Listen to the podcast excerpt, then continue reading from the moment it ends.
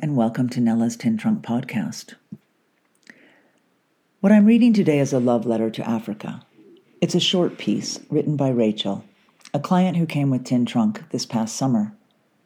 I joined her for a couple of days along the way, and we sat on the roof of the Land Cruiser chatting away as we watched a rhino around every corner.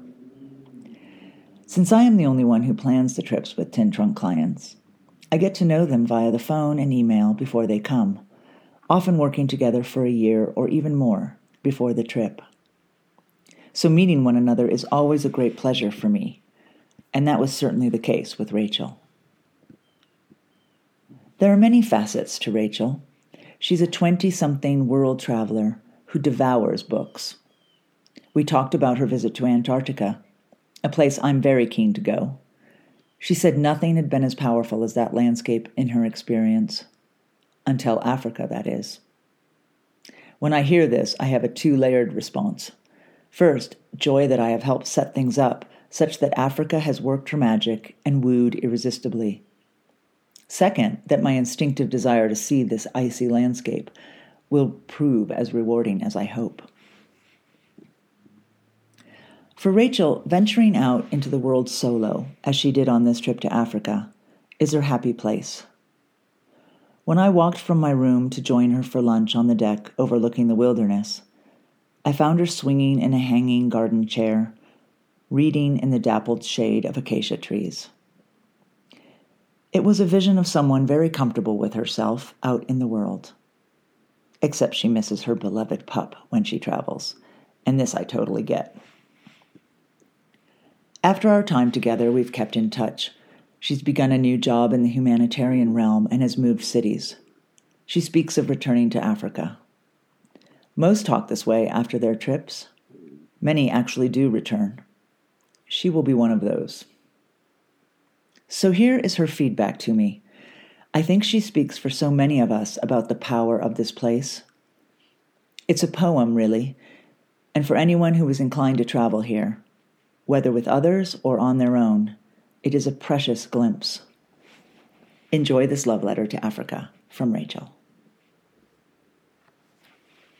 Hi, Nella. Here are a couple more memories that I won't forget.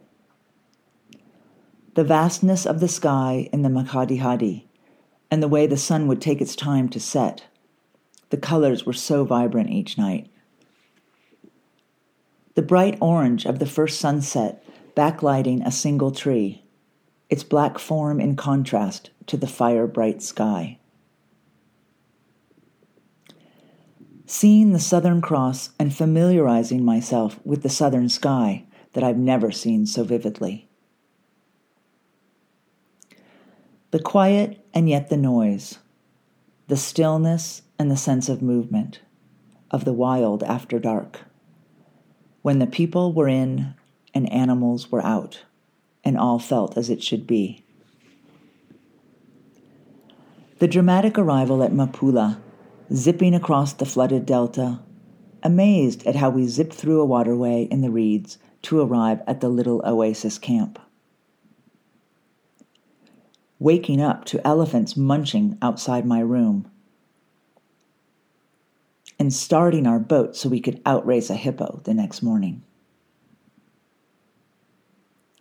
Finding a family of elephants at dusk on the Duba Plains and getting close enough to be chased away with the sound of the elephant yelling at us and the dust of our car and of her feet mixing in the light.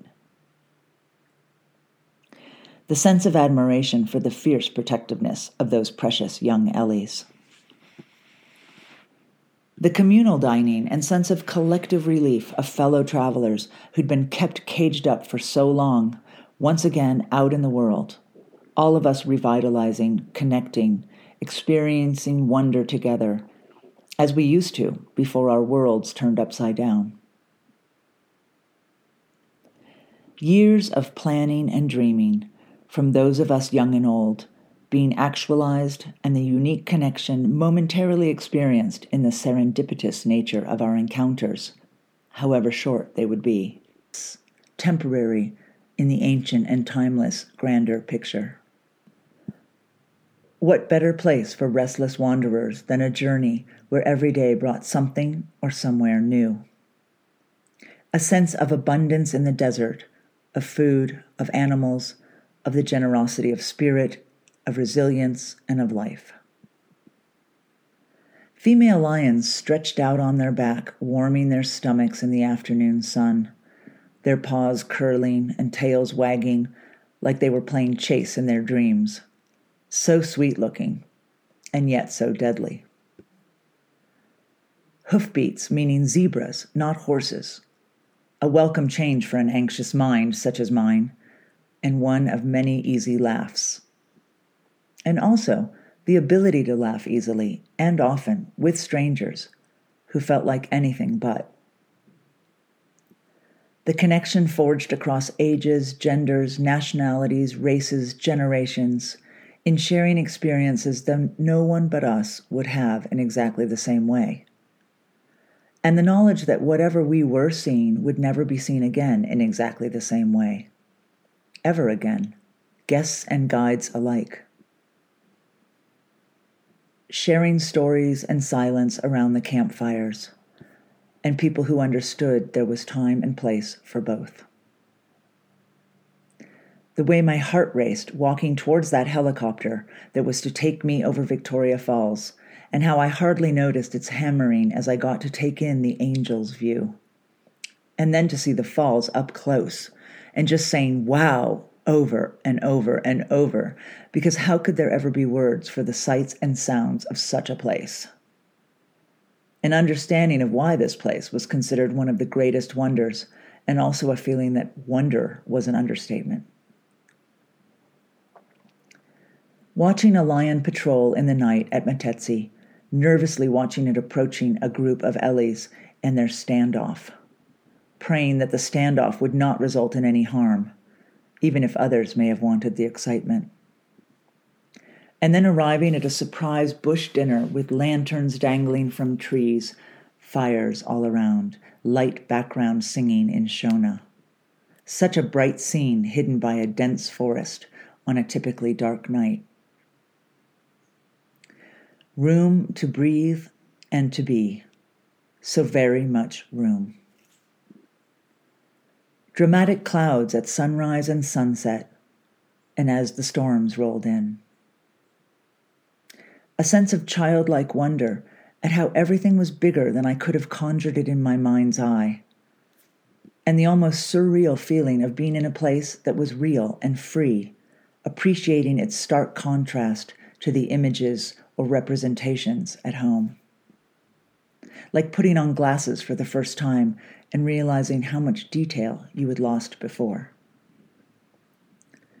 I will always be able to hear and see and smell elephants and lions and African dust in my mind when reading or even looking at pictures or images. There is a clarity to these things now that could never be had without having been to see with my own eyes. The much deeper appreciation of all God's creatures, great and small. The knowledge that I was on a trip that was just for me and feeling so special throughout, and somehow being so engulfed in the experience that I wasn't stopping to think about whether I deserved it. A preciousness that could not possibly have any material equivalence. Meeting you and getting a glimpse of the relentless resiliency and generosity of your spirit and vivaciousness how special it feels to be in the company of someone who is truly passionate about something and seeing the way it lights up their whole face and being when they talk about it. That's you talking about your work in Africa. And it is a rare and beautiful thing to get to see in a world where so many people just go through the motions or appear to be chasing something more. Funny, isn't it? How the ending of a trip can sometimes feel like such a beginning. Every ending is a beginning in some way, I suppose, but not all feel quite the same. I know you know. Love, Rachel. Thanks for listening to Nella's Tin Trunk podcast. Wishing you joyful adventures until next time.